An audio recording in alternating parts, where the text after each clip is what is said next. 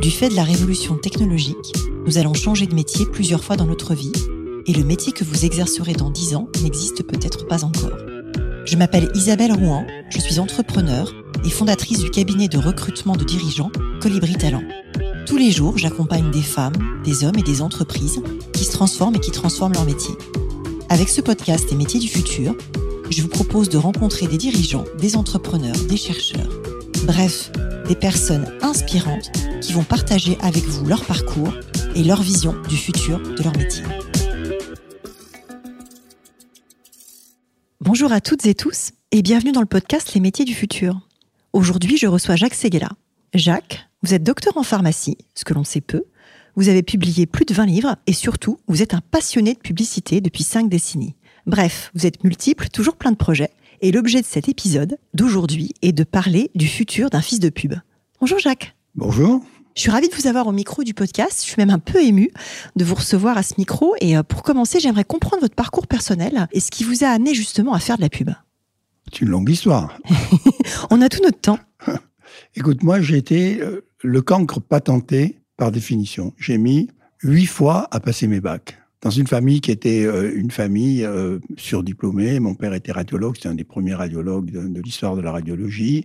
Il avait eu son bac avec double mention très bien. Mon grand-père était président euh, de la caisse d'épargne. Il avait eu ses deux bacs avec double mention très bien. Et moi, j'étais le canard boiteux de la famille. Et mon père m'a dit, écoute, il faut que ça change. J'ai vu que l'éducation nationale avait des orientateurs qui permettait aux élèves en difficulté d'essayer de faire un plan de carrière. Donc, euh, je voudrais pas te choquer, mais je voudrais que tu ailles avec ta mère, j'avais 16 euh, ans, je voudrais que tu mm. ailles avec ta mère à Paris rencontrer euh, un de ses éducateurs. Oui, papa.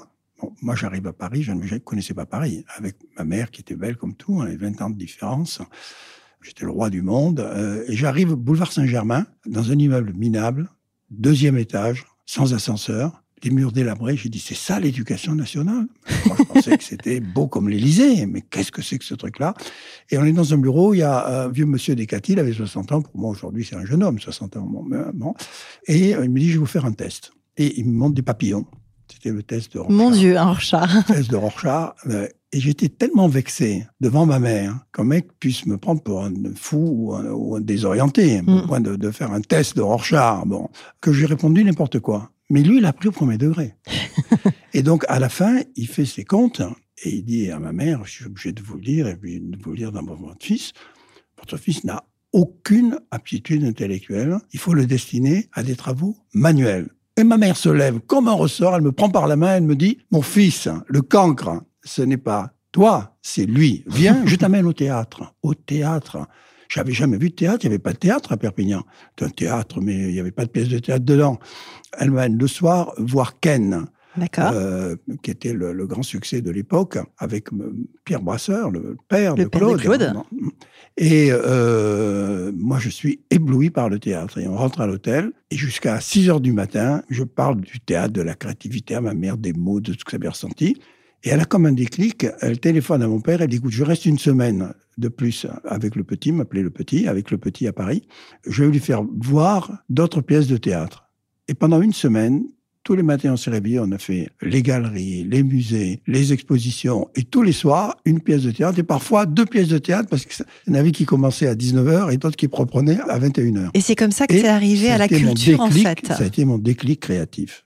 C'est ce qui m'a bouleversé et, fait comprendre que mon métier n'était pas dans la pharmacie, comme l'aurait aimé mon père, hein, ou dans la médecine, mais qu'il était au contraire vers euh, les sciences de la créativité. Mais tu as quand même passé un diplôme de pharmacien. Pour faire plaisir à ton père. Alors, euh, mon père m'a dit, tout ça, ça s'est développé avec le temps. J'avais pas perçu ça à ce point en sortant de chez le Nabo qui a condamné au métier manuel, même si je n'ai rien contre les métiers manuels. Mais mon père m'a dit, tu peux pas faire médecine, tu tuerais les gens. Euh, tu vas faire la pharmacie, qui est une façon de rester dans la grande famille médicale, mais tu es un peu la bosse du commerce, donc euh, qui te permettra aussi euh, d'être commerçant, parce que les pharmaciens sont et médecins et commerçants. Et c'est ce qui est arrivé. Et dans la première année, il y avait une épreuve de botanique. Parce qu'à l'époque, les pharmaciens fabriquaient eux-mêmes les médicaments. 50% des médicaments étaient faits à la main pour qu'ils soient moins chers, etc., avec des produits essentiels de la pharmacopée. Et donc, il y avait une épreuve où il fallait reconnaître parmi 100 petits morceaux de cailloux, euh, petits flacons d'essence ou produits divers, il fallait reconnaître leur nom et leur propriété médicinale. C'est une épreuve que personne ne travaillait. C'est une mmh. épreuve qui semblait une épreuve de pratique de, troisième âge. Moi, j'ai eu la chance d'avoir un préparateur qui était passionné par ça, qui tous les matins m'a fait passer l'épreuve. Pendant 12 mois, parce que ça durait 12 mois. Je suis arrivé à, Montpellier, parce que la faculté était à Montpellier. J'ai passé l'épreuve, j'ai été major. Génial. Ça faisait 12 mois que je me préparais. Bon, j'ai fait zéro faute. Et je suis passé de cancre à major, finalement, en 12 mois euh, de pharmacie. Et pour me remercier, mon père m'a acheté ma première de chevaux. Et moi, à peine acheté, euh, je suis parti sur les routes du monde pour faire le premier tour du monde d'une voiture en deux chevaux. Et la deux chevaux va changer ma vie. Alors, elle change dans quel sens? L'amour de Citroën et des marques? Oui. C'est un des budgets historiques dont tu t'es occupé. elle va me donner le goût de l'autre. Parce qu'un hmm. un voyage comme ça, où on avait un franc par jour, c'était à la merci de ceux qui vous recevaient, de ceux qui vous parlaient, des gens qui vous faisaient découvrir leur pays, des gens qui vous invitaient chez eux.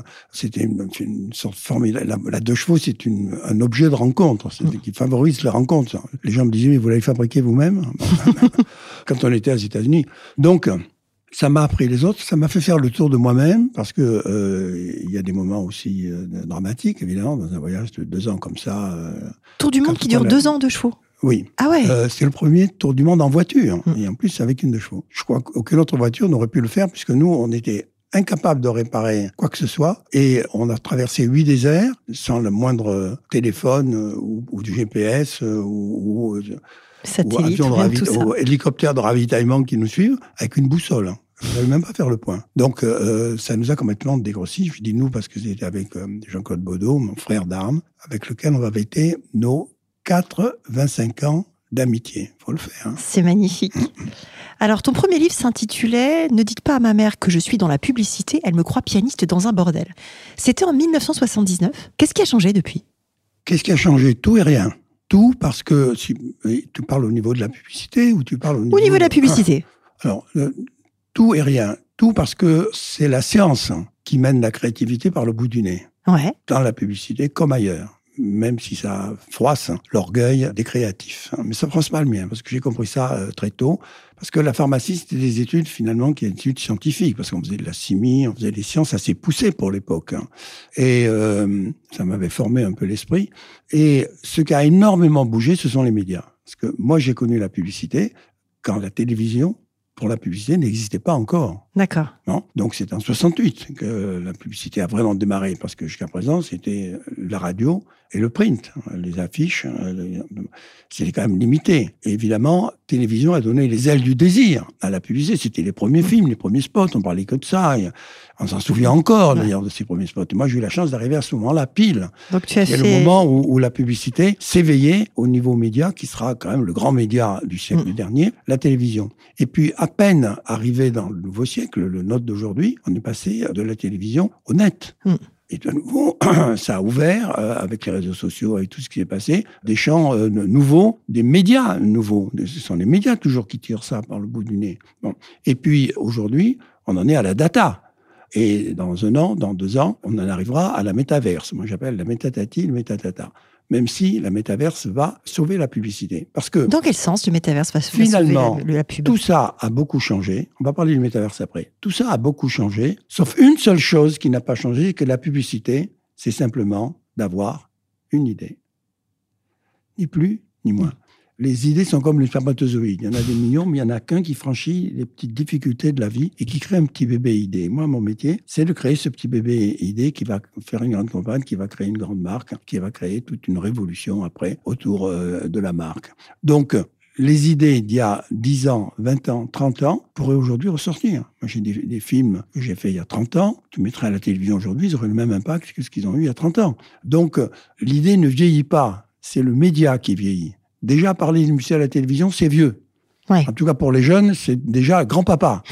Donc, euh, il faut bien la faire la, différence de ça. Et la créativité reste à la fin ce qui fait la différence. Parce que une data sans idée, c'est comme un revolver sans cartouche. Tu appuies sur la détente, rien ne sort. Et qu'est-ce qui fait la différence? C'est la balle. La balle, c'est l'idée. C'est la balle qui euh, va euh, faire le revolver et pas le revolver qui va faire la balle. Le revolver, c'est justement la technique, c'est justement la science. La balle, c'est paf et ça touche en plein cœur. C'est une très belle métaphore. Et du coup, je rebondis sur ta remarque sur le métavers. C'est quoi ta vision sur le métavers? Qu'est-ce que t'en penses Mais le métaverse, euh, c'est un nouveau média. C'est le média de demain. C'est un média qui va révolutionner l'économie de la publicité, puisqu'on prévoit qu'en 2045, je crois, l'argent de la publicité sur euh, la métaverse sera égal au PIB du Japon aujourd'hui. D'accord. 5 000 milliards de dollars, je, ne sais plus comment on peut euh, compter. Donc ça va rapter et ça va mettre en difficulté tous les autres médias et déjà le média euh, télévision qui déjà fatigue un peu, qui commence déjà euh, à décroître. Donc ce sera une véritable révolution financière. Deuxièmement, ce sera une révolution créative parce qu'il va falloir, pour aujourd'hui, le métavers, c'est quoi? C'est une bande dessinée dans laquelle tu peux apparaître, devenir l'un des personnages et et mener ta vie fictive au milieu de ces personnages. Mais c'est le cartoon way of life. D'accord. C'est nous réduire, euh, et c'est extrêmement dangereux, nous réduire à des cartoons. Euh, parce que finalement, puisque même dans la traduction créative, il y a un côté un peu... Euh, Simpliste de l'avatar. Oui, un, peu d'avatar, mais de science-fiction, avatar, et aussi jeux vidéo, et aussi Tintin euh, à la poursuite de la métaverse, tu vois. Mais ça va nous permettre de créer le plus grand média du monde, parce que tu vas avoir ton avatar et tu vas aller chez euh, Prada, t'acheter la veste dont tu as toujours rêvé et que tu n'as jamais pensé acheter. Mais tu vas te mettre avec cette veste, tu dis, oh, quelle gueule j'ai, c'est incroyable. Et tu vas finir par l'acheter euh, et elle se sera livrée le lendemain matin. Mieux, tu l'auras essayé chez Prada parce que tu auras pénétré dans la boutique Prada, tu auras quelqu'un qui t'aura reçu, qui t'aura dit, vous avez besoin d'une veste, voilà, voilà votre veste, etc. Tu auras fait le tour de ta veste on voit jamais les dos de sa veste. Non, c'est vrai. Fait le tour. Tu pourras même acheter le dos de ta veste. D'habitude, on n'achète que l'avant de la veste. bon. Et ça va multiplier les possibilités euh, créatives avec euh, le risque fou que nous devenions virtuels. Donc, nous disparissions de la vie réelle. il y a des gens qui vont disparaître. Moi, je me souviens que quand les jeux vidéo ont commencé, surtout en Asie, en Chine et surtout au Japon, tu avais des jeunes qui se perdaient. Et il y a même eu des morts de jeunes qui ne se sont plus retrouvés parce qu'ils ont joué, joué, joué jusqu'à ne plus manger, jusqu'à ne plus boire, jusqu'à ne plus dormir, totalement intoxiqués, tués par leurs propres jeux vidéo, qui n'étaient d'ailleurs rien d'autre que des tueries euh, en série. Donc, il va falloir bien se garder de ça et faire attention de euh, bien garder à l'esprit que le réel est le réel et que le virtuel est le virtuel euh, et que seul le réel compte. Le, virtuel n'est qu'une image projetée du réel.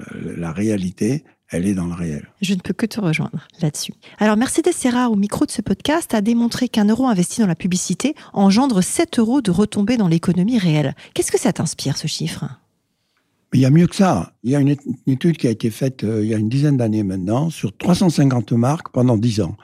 En Angleterre et euh, en Amérique. Qui s'est intéressée aux résultats de vente des produits qui avaient été primés à Cannes ou dans d'autres festivals et ceux qui n'avaient pas été primés. Autrement dit, ceux qui étaient réputés créatifs et ceux qui n'avaient aucune créativité puisqu'ils n'avaient pas accès au festival de Cannes euh, et au prix de Cannes et, tous les autres grands prix. Eh bien, l'étude a dit que une campagne primée, donc une campagne créative, avait 5,4 fois plus d'efficacité pour le, dollar investi pour le business. Euh, qu'une campagne qui n'était pas euh, créative, qui elle au contraire rabaissait à 0,80 le prix du dollar. C'est-à-dire quand tu n'es pas créatif, tu perds de l'argent. Quand tu es créatif, tu gagnes cinq fois plus que celui qui ne l'est pas. Et toute la différence se fait là. Ça milite pour les idées effectivement. Qu'est-ce qui te fait vibrer aujourd'hui? Qu'est-ce que Qu'est-ce qui te fait vibrer? Mais tout me fait vibrer. Toi, tu, m'intéresses, tu, tu, me questionnes, tu me bouscules, tu la vie, euh, la pub, toujours là. Je viens de déjeuner avec, euh, Vincent Bolloré. Et on a parlé de pub, et on a parlé de religion. Il m'a dit, il faut que tu écrives un livre sur la religion. Vincent, laisse-moi souffler un peu, laisse-moi finir le mien d'abord. Alors, c'est quoi le nouveau livre? Ben Voilà. Jacques Seguela, 90 ans d'amour chez Plomb. C'est la maquette. Il est. Euh, c'est la maquette. C'est la maquette. Je suis honorée pour le coup de, parce que je, je, sais que c'est quelque chose qu'on partage pas forcément. Voilà, il y a une très belle préface de Jean-Louis Borloo qui m'honore beaucoup. Il sort quand ce livre? Il sort le 1er novembre. Impeccable. Et eh ben, écoute, vois, le... Borloo qui est là avec sa préface qui, qui, démarre le livre. Alors pourquoi 90 ans? Alors que je n'en aurais à cette époque-là, parce qu'il va sortir en novembre, c'est-à-dire qu'il va être là en, janvier, quoi. C'est que comme ça se fait en Indochine, ouais. en Indochine, l'âge de sa naissance, c'est l'âge de sa conception. D'accord. Pas l'âge euh, de son évacuation. Donc moi, euh, comme en plus je raconte dans mon livre que je suis euh, un enfant de l'amour, puisque mes parents se sont connus sur les bancs de la première année de médecine, et que ma grand-mère a, refusé à mon père la main de sa fille, parce qu'elle trouvait que c'était un, un, renégat, parce qu'il n'était pas noble. Et mon père en a profité pour rapter ma mère et l'amener à Paris, au nez et à la barbe de ma grand-mère, avec qui il s'est fâché définitivement. Ils ont fini leurs études à Paris, et je suis né moi à Paris. Donc je suis un vrai enfant de l'amour. Donc je revendique d'avoir non pas 89 ans, mais 90 ans dont je suis fier, et puis surtout c'est un contron. Moi, je crois au contron. Je crois que les choses ont besoin de rondeur. Je crois que les choses ont besoin d'être des arrêts. Les années qui comptent dans une vie, c'est des dizaines. Ouais. Quand tu as 20 ans, tu as 20 ans. Euh, quand tu as 40 ans, c'est terrible. La cinquantaine, j'en parle même pas. Je sais pas si c'est terrible. J'ai 46. Je vais faire ma psychothérapie au micro de ce podcast. On parlait tout à l'heure euh, du groupe Avas, dont tu fais partie. Est-ce que Avas va recruter en 2022-2023 Et si oui, sur quel poste? Est-ce que tu sais ça? Et d'abord, on ne sait pas très bien ce que va être le futur. Parce que tous les alarmistes disent que ce sera la fin du monde et la fin du mois réunis. Et puis il y a quelques aventuriers qui disent mais paniquons pas, il va y avoir une crise, il va y avoir de l'inflation, mais pour l'instant, la France est, je parle surtout en France, parce que mm. sur le plan mondial, c'est plus difficile de répondre. Mais nous avons jugulé l'inflation, puisque nous sommes à 8%, et que l'Angleterre est à 20%, que l'Allemagne est à 18%. Donc on arrivera euh, à maintenir l'inflation, à juguler l'inflation, et il y aura moins de casse que prévu. Évidemment, ça ne va pas être une année d'embauche tant qu'on ne soit pas sûr de pouvoir payer les gens que l'on va embaucher. Donc, euh, nous, on a 500 filiales dans 100 pays du monde. Ouais. C'est privilégié comme poste de pilotage. Et, donc, Yannick, en permanence en contact avec euh, toutes ces filiales, etc., où ça remonte au patron de filiale, puis au patron de pays, puis au patron de continent, pour voir à la seconde près si l'on peut investir, comment on peut investir. Nous, on a fait la meilleure année de notre vie depuis que Charles Havas qui est qui? C'est qui Le fondateur du groupe Avas. Oui, d'accord. Et l'inventeur de la publicité. D'accord. qui a inventé euh, d'abord la presse, hein, l'agence France Presse, qui est toujours en vie. Après, l'agence Média, elle est au premier étage en bas. Tout à Avas fait. Média. Et j'ai travaillé 12 ans. Bon, après Avas Créative, tu es là, c'est hum. ici. Bon, euh, et qui après a créé la première boîte d'édition. D'accord. Qui est maintenant Editis. Tout ça est chez nous. Bon. Eh bien, l'an dernier, on a fait notre meilleure année depuis Charles Avas. Dingue. Euh, bon, et donc, euh, on a mis le plus d'argent possible de côté pour justement affronter les mauvaises années, si les mauvaises années vont être là. Moi, je suis un optimiste. Les optimistes ont inventé l'avion, les pessimistes le parachute. Moi, je reste dans l'avion. Je m'accroche à l'avion. En plus, la France fait les plus beaux avions du monde. On a tapé Boeing qui n'existe même plus, qui est dans les choux. Et c'est nous qui sommes les maîtres du monde de l'aviation. Donc, restons dans l'avion, gardons l'espoir, battons-nous et on surmontera cette crise comme on a surmonté les autres. Alors, quels sont, d'après toi, les métiers euh, émergents justement dans la publicité d'aujourd'hui? On a parlé du métaverse, mais il y en a sûrement d'autres. Ben, c'est d'abord le métaverse. Alors nous, on a créé la première agence euh, métaverse en France il y a déjà deux ans. On a notre lopin de terre dans la métaverse et on commence à voir comment on va le remplir. Moi, j'ai pour mission de créer le premier musée de la publicité d'une marque. Génial. On a 180 ans d'histoire, on a beaucoup de choses à montrer, qui fera partie de la métaverse. Donc, euh, la métaverse est, comme ça va devenir le premier média du monde, évidemment l'avenir de la publicité et l'avenir de la créativité. Et plus tôt on s'y engagera dedans, et plus on investissera dedans, et plus, euh, et surtout, ça va obliger à faire du virtuel réel celui qui sera le plus proche du réel dans son virtuel sera celui qui va gagner. Ça a été le vrai des jeux vidéo. Au début, les jeux vidéo, c'était... Euh, c'était du pixel, euh, c'était du pixel la bande dessinée. Ouais, tout à fait. C'était Tintin. Puis maintenant, les jeux vidéo, c'est comme du cinéma. Et c'est même encore plus loin parce que ça emporte encore plus que comme tu es dedans, tu es acteur et auditeur et téléspectateur à la fois. Donc c'est ça qui va repousser les limites de la créativité. Après, la création. Plus il y a de data, plus il faut de balles, c'est-à-dire d'idées, pour que la bataille serve à quelque chose. Plus il y aura de métaverse et plus il y aura d'univers à créer, et plus sa créativité va être obligée de se défoncer pour faire différent des autres, pour être meilleur que les autres, pour toucher plus que les autres. Donc la bataille va être sans fin. C'est une sorte de nouvelle ère de la publicité euh, couvre le métaverse. Après, euh, je pense que évidemment, il faudra d'abord euh, les gens de médias, mais que la créativité va complètement changer d'efficacité parce que elle sera jugée à la seconde. Parce que si je reprends mon histoire de la veste Prada, ouais. finalement, mais si j'ai pas les moyens, tellement formidable dans ces vestes Prada que je fais une collègue, je dis à ma femme, moi, à mes copains et tout, etc. Et j'appuie sur le bouton et la veste m'est livrée à domicile 48 heures après. Donc, euh, c'est une espèce de commerce de l'immédiateté. Tout à fait. C'est vrai avec l'e-commerce, mais avec mm. l'e-commerce, tu essayes pas. Mm. L'e-commerce, tu fais pas le tour des choses. L'e-commerce, tu te mets pas, toi, dans ta vie réelle, avec ta veste, qui va faire que tu es le plus beau du quartier. Donc, euh, ce qui va être formidable avec le métavers, c'est que ça va être de l'irréel concret. Alors qu'aujourd'hui, seul le réel est concret. Ça rend l'irréel devient concret puisque ça se termine par euh, un e-commerce. Génial. Alors après, on a besoin, comme toujours, d'analyse.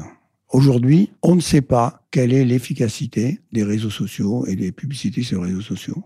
Moi, je me souviens d'avoir fait une conférence en Inde il y a 4 ou 5 ans avec euh, le, patron d'Unilever. Et lui, il a dit, vous savez, moi, euh, j'engage 200 millions par an sur les réseaux sociaux, mais j'ai arrêté parce que j'ai fait une étude et je me suis aperçu que les messages que j'envoie sur les réseaux sociaux sont lus deux secondes et demie. On n'a pas le temps d'arriver à la marque. Et puis les gens passent à autre chose. Et qu'en plus, un message sur deux est lu par un robot. Donc moi, ça m'intéresse pas d'engraisser les robots euh, qui n'ont que deux secondes et demie euh, de clairvoyance publicitaire. Donc j'attends qu'on me dise comment on peut juger de l'efficacité de cette publicité-là avant de remettre mes 200 millions sur le marché. C'est intéressant comme point de vue. Après, moi, je m'étendrai pas dessus. Je suis pas forcément d'accord totalement avec toi là-dessus parce que je pense que tu as aussi dans les réseaux sociaux une capacité à avoir un ciblage de marketing personnalisé à très grande échelle. Et une fois que tu as contourné ce problème de robot, que tu es sûr de t'adresser à un vrai humain et que tu cibles bien, tu peux faire bouger un peu les lignes. Mais la réflexion est intéressante, effectivement, parce que tu as une part de gaspille qui. Oui, mais tu ne sais pas surtout. Mm. Il n'y a pas la télévision, c'est le plus vieux média du monde maintenant. Bon, la télévision, depuis 68, euh, donc depuis 60 euh, ans, elle, elle est testée. Et on sait, chaque fois qu'on fait un film, on le préteste, puis on le teste à la sortie, on sait exactement combien euh, de téléspectateurs on a eu, ce qu'ils ont pensé, ce qu'ils ont retenu, euh, ce qui les a impulsés ou pas impulsés, etc. Donc, on arrive exactement à euh, juger de l'argent investi pour savoir s'il est bien investi ou mal investi. Dans les réseaux sociaux, tu ne sais pas. Puis tout peut t'échapper. Et puis, il y avoir des dérapages. Et puis, les annonceurs, de plus en plus, sont aperçus que par capillarité, le fleuve ordurier des médias sociaux finissait par corrompre euh, leur propre marque. Donc ils refusent d'aller dans les réseaux sociaux pour ne pas avoir la proximité des insanités, des fake news et de toutes les saloperies des réseaux sociaux, même si au milieu de ces saloperies, il y a des merveilles. C'est quoi selon toi une publicité innovante? Une publicité innovante, c'est une publicité qui touche spontanément le cœur et la tête. D'accord, qui fait, qui émeut les deux en fait. Qui émeut les deux, voilà, mais qui part du cœur, parce que la tête ne réfléchit pas vite. Le cœur, c'est immédiat je te regarde, je t'aime. Pour que les neurones aient le temps de dire elle me plaît parce qu'elle est belle, parce qu'elle est moche, parce qu'elle est gentille, parce qu'elle est méchante, etc. Bon, peu importe pourquoi, mais il y a toute une analyse qui se fait. Dans le cœur, il n'y a pas de la publicité, il faut qu'elle soit immédiate et quand même profonde. Superficielle et quand même avec de la densité. C'est un très beau message. Alors 2022 a été une année euh, électorale très particulière et je voulais savoir, euh, toi qui as fait quand même beaucoup de communication euh, politique, quelle était ta vision aujourd'hui du sujet et de la communication politique? En fait, c'est ça que je regardais tout à l'heure, c'était la fiche ah politique qui était juste derrière toi. Que tu peux peut-être décrire, c'est pas du tout radio, mais c'est pas grave. c'est une affiche qui s'appelle Génération bon, et qui te représente. ça. Elle est psychédélique, mais c'est bien fait. C'est signé Génération Seguela. J'ai quand même la tête de Mitterrand. Euh, en 81 en 81. Et donc, c'est un honneur magnifique puisque c'était 88, hein, Génération Mitterrand. Parce que c'est, je crois, ma meilleure affiche. Sauf qu'à l'époque, c'était pas moi qui étais sur l'affiche, c'était ma fille. D'accord. Le problème crucial de la réélection de François Mitterrand m'a téléphoné un jour en me disant venez me voir, c'est là, j'ai besoin de vous. J'accours et il me dit je veux que vous me fassiez une affiche pour moi parce que euh, je vais me présenter, mais je ne suis pas sûr de me présenter. Donc je voudrais aussi qu'elle puisse servir à Michel Rocard. C'est la fameuse affiche anonyme. Mais, président, je peux pas faire la publicité d'une tomate et, d'un frigidaire, ça n'a rien à voir. Je sais que là, vous avez des idées, euh, revenez me voir dans 15 jours. C'est là où j'ai l'idée de Génération Mitterrand, parce que Génération Mitterrand, ça servait Rocard, ça servait Mitterrand, mais il fallait que j'ai un visuel. Une publicité, c'est euh, un, homme politique, et puis son slogan, la force tranquille au-dessus, même s'il y a une petite église derrière. Bon, euh, et c'est là où j'ai eu l'idée de l'image du slogan Génération Mitterrand, qui, à l'intérieur des lettres, avait la photo d'une petite fille euh, d'un an, qui était ma fille. Ah, je ne savais pas que c'était ta fille sur cette, ma fille, sur euh, affiche. Ma fille Lola, et qui avait le doigt d'un adulte. Et ça me permettait de dire à la presse, ben, ce doigt, c'est le doigt de Mitterrand, mais ça va être le Rocard. Attention. Alors tous les journalistes disaient, ça va être Mitterrand, ça va être Mitterrand. Puis je disais, mais attention, vous dites Mitterrand, mais non, ça peut très bien être Rocard. Donc il recommençait à l'envers avec Rocard. Hein. Bon. Et euh, c'était ce que Mitterrand a baptisé lui-même la stratégie du désir. Et la grande différence entre les campagnes mitterrandiennes et euh, la dernière campagne, c'est que Mitterrand a su créer le désir, il a su créer l'attente, il a su créer l'envie de lui. Il a donné l'envie d'avoir envie. Aucun autre politique cette campagne n'a donné l'envie d'avoir envie. Soit parce qu'il est trop actionnaire. Celui qui euh, aurait dû euh, faire ça, c'est Zemmour. Il a craché son venin et il a récolté la haine. Bon, qui le suit toujours. J'ai vu que dans les sondages, il est encore enfin des abysses des, des, sondeurs. Celle qui a été plus maligne, c'est la patronne du Front National parce qu'elle elle a joué les dredons. On l'a pas vu, on l'a pas entendu. On l'a pas vu, on l'a pas entendu. Donc elle s'est adoucie et Zemmour, lui, a fait euh, sa contre-campagne, c'est-à-dire qu'en s'enterrant et en se euh, surexposant, elle en a fait Jeanne d'Arc. Et puis, euh, ben, c'était la même chose avec Mélenchon qui a insulté tout le monde. Et après, aucun autre, aucune figure n'est restée. Donc finalement, a gagné celui qui a le moins parlé, c'est-à-dire Macron, celui qu'on a le moins vu, c'est-à-dire Macron, mais celui finalement que personne n'a su remplacer. Parce qu'on ne gagne pas une campagne électorale. C'est tes adversaires qui la perdent. Ils l'ont tous perdu les uns avec les autres. Comment Pécresse peut rater à ce point ce qui est son premier métier, faire un meeting, et d'être au bout de trois minutes de meeting disqualifié à vie et finir par ne même pas être appelé à, voter. C'était au deuxième tour, c'était même monstrueux. Et ils ont tous commis les, fautes les unes après les autres. Et celui qui s'est le moins exposé, celui qui a gagné. Très intéressant comme analyse, je te remercie de la partager. Alors pour euh, conclure l'épisode, j'aimerais euh, savoir quel conseil tu donnerais aujourd'hui à un jeune ou à une jeune qui prépare son entrée sur le marché du travail sur le marché du travail, dans la publicité? Comme tu veux, dans la publicité ou en général, c'est à ton libre choix. Écoute, moi un jour j'ai eu la chance de rencontrer Prévert pour faire ma première campagne parce que euh, j'étais dans une agence qui s'appelait Delpire et le patron de l'agence m'a dit écoute, euh, tu es pharmacien et tu veux être publicitaire, crée le département pharmacie de la boîte de Delpire. Et comme premier client, j'ai eu à lancer un médicament qui s'appelait le glyphanant, qui était un antidouleur. Bon. Et Prévert faisait des collages.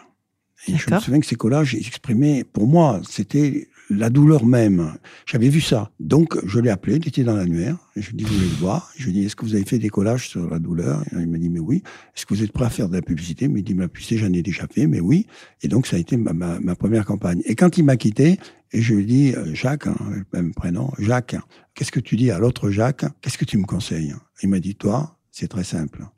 Il faut croire en toi. Il y a ceux qui croient, ceux qui croient, croient, et ceux qui croient, croient, croient. ne soyons pas un peuple de corbeaux, soyons euh, un peuple d'aigles hein, comme Napoléon, soyons euh, un aigle de, de, colombe comme Picasso. Et donc, euh, si tu veux trouver un boulot, aie confiance en toi, crois en toi.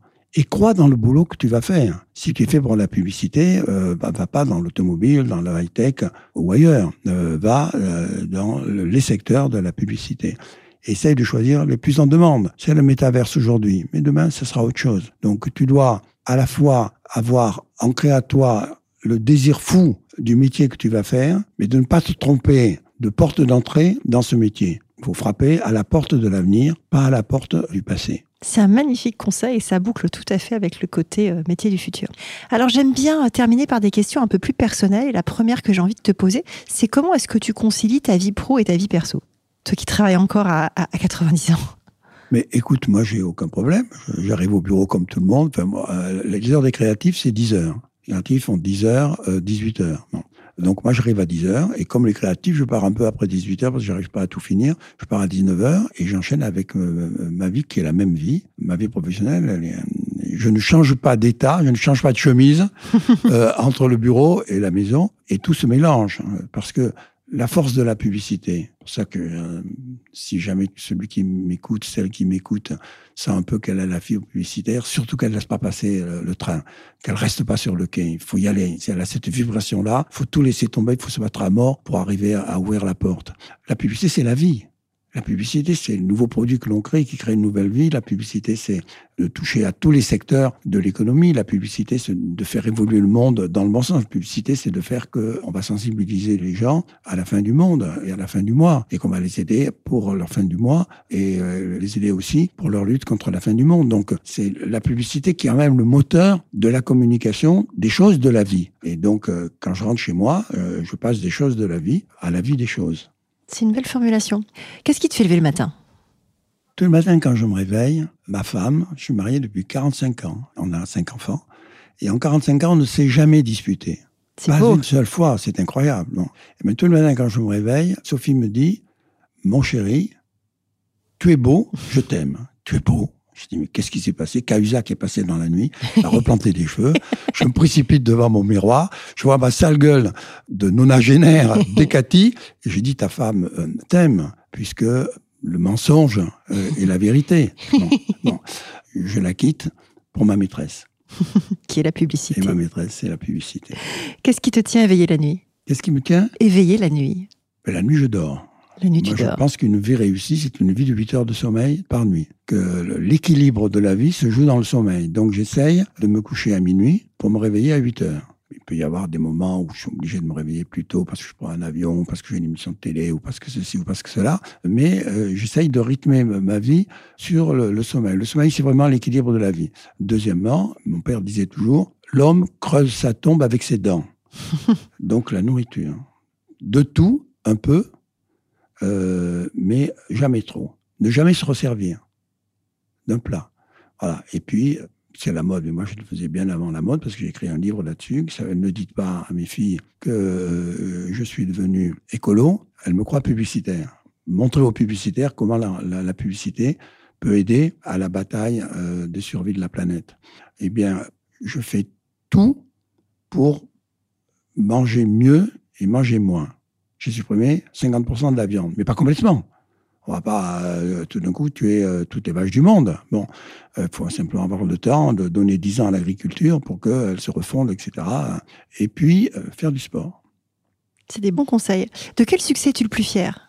On a parlé de l'affiche tout à l'heure, mais euh, il y a autre chose dont tu es très fier? Mais moi, je suis fier de tout et de rien. Je, n'ai pas décidé de ma vie. C'est la vie qui a décidé de moi. J'ai toujours été mené par le bout du nez. Euh, je te disais, euh, quand j'ai eu 30 ans, j'ai travaillé avec Lazarev, qui était mon, mon, maître et mon dieu. Il m'a dit, va dans la pub. Je l'ai écouté. Je connaissais rien à la pub. Je n'avais fait aucune étude publicitaire. J'étais pharmacien. C'est Pierre Lazarev qui t'a conseillé. C'est Pierre, qui t'a conseillé d'aller dans la pub. Je savais pas ça. Oui, Pierre, il m'a dit. C'est un journal avec lui qui s'appelait Vive les vacances. Il m'a dit, écoute, maintenant tu as 30 ans. Il m'a invité euh, au Fouquet's. Il avait sa table au Fouquet's. Il m'a dit, écoute, tu as 30 ans. Qu'est-ce que tu veux faire? Tu veux rester dans le groupe de François? Je te donne elle. Tu vas devenir le rédacteur en chef de elle. Mais si j'étais toi, j'irais vers un métier neuf, comme je te l'ai raconté tout à l'heure. Tu sais, le métier neuf, c'est la publicité. Regarde Einstein, il en fait dix fois moins que moi, il est dix fois plus riche. Va dans la pub. Je l'ai écouté, le lendemain, je l'ai quitté, je suis allé l'embrasser, et trois jours après, j'étais dans une agence de publicité d'Elpire qui a commencé à m'apprendre le métier. Et je faisais ma première campagne. Une semaine après, je faisais ma première campagne, campagne sur les médicaments avec Prévert. Ah, c'est extraordinaire pour le coup, cette histoire. C'est quoi ton prochain projet? Mais mon projet, projet, c'est mon livre. Le livre qui sort le 1er novembre. Le 1er novembre, bon. Et puis, euh, moi, j'ai eu la chance d'être invité par Ronald Reagan lorsqu'il a quitté la Maison-Blanche, un mois avant qu'il quitte la Maison-Blanche. Il a invité 12 personnes représentant les médias et la créativité en Europe. Je ne sais pas comment, j'ai été choisi dans ces 12 personnes, avec Christine O'Krent d'ailleurs. C'est génial. Oui, bon, donc je, en plus c'est ma meilleure amie. Bon, donc on part tous les deux euh, à la Maison Blanche, etc. Et euh, Reagan fait un discours, et à la fin du discours, il dit mais chacun peut me poser une question, mais pas deux. Et quand ça arrive à mon tour, euh, je dis, Monsieur le Président, vous allez quitter maintenant, dans quelques semaines, vous allez quitter la Maison-Blanche. Quel a été votre plus beau jour ici? Il réfléchit un peu, il me dit, mon plus beau jour, c'est demain. voilà, ma plus belle pub, c'est demain. C'est demain, c'est une belle formulation. Est-ce que tu as un livre, un podcast, un média à conseiller à tous ceux qui s'intéressent au futur du travail? Ben, Si c'est la pub, je raconte ma vie, mes 90 ans de vie. Euh, euh, Ton livre tu, sauras tout sur la pub.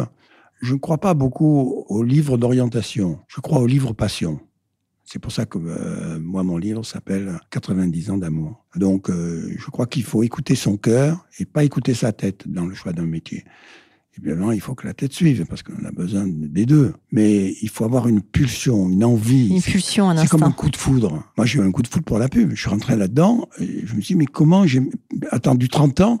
J'aurais dû rentrer à 10 ans euh, comme stagiaire dans une agence. Bon. Merci beaucoup, Jacques, pour le temps que tu nous as consacré. À bientôt. Ciao.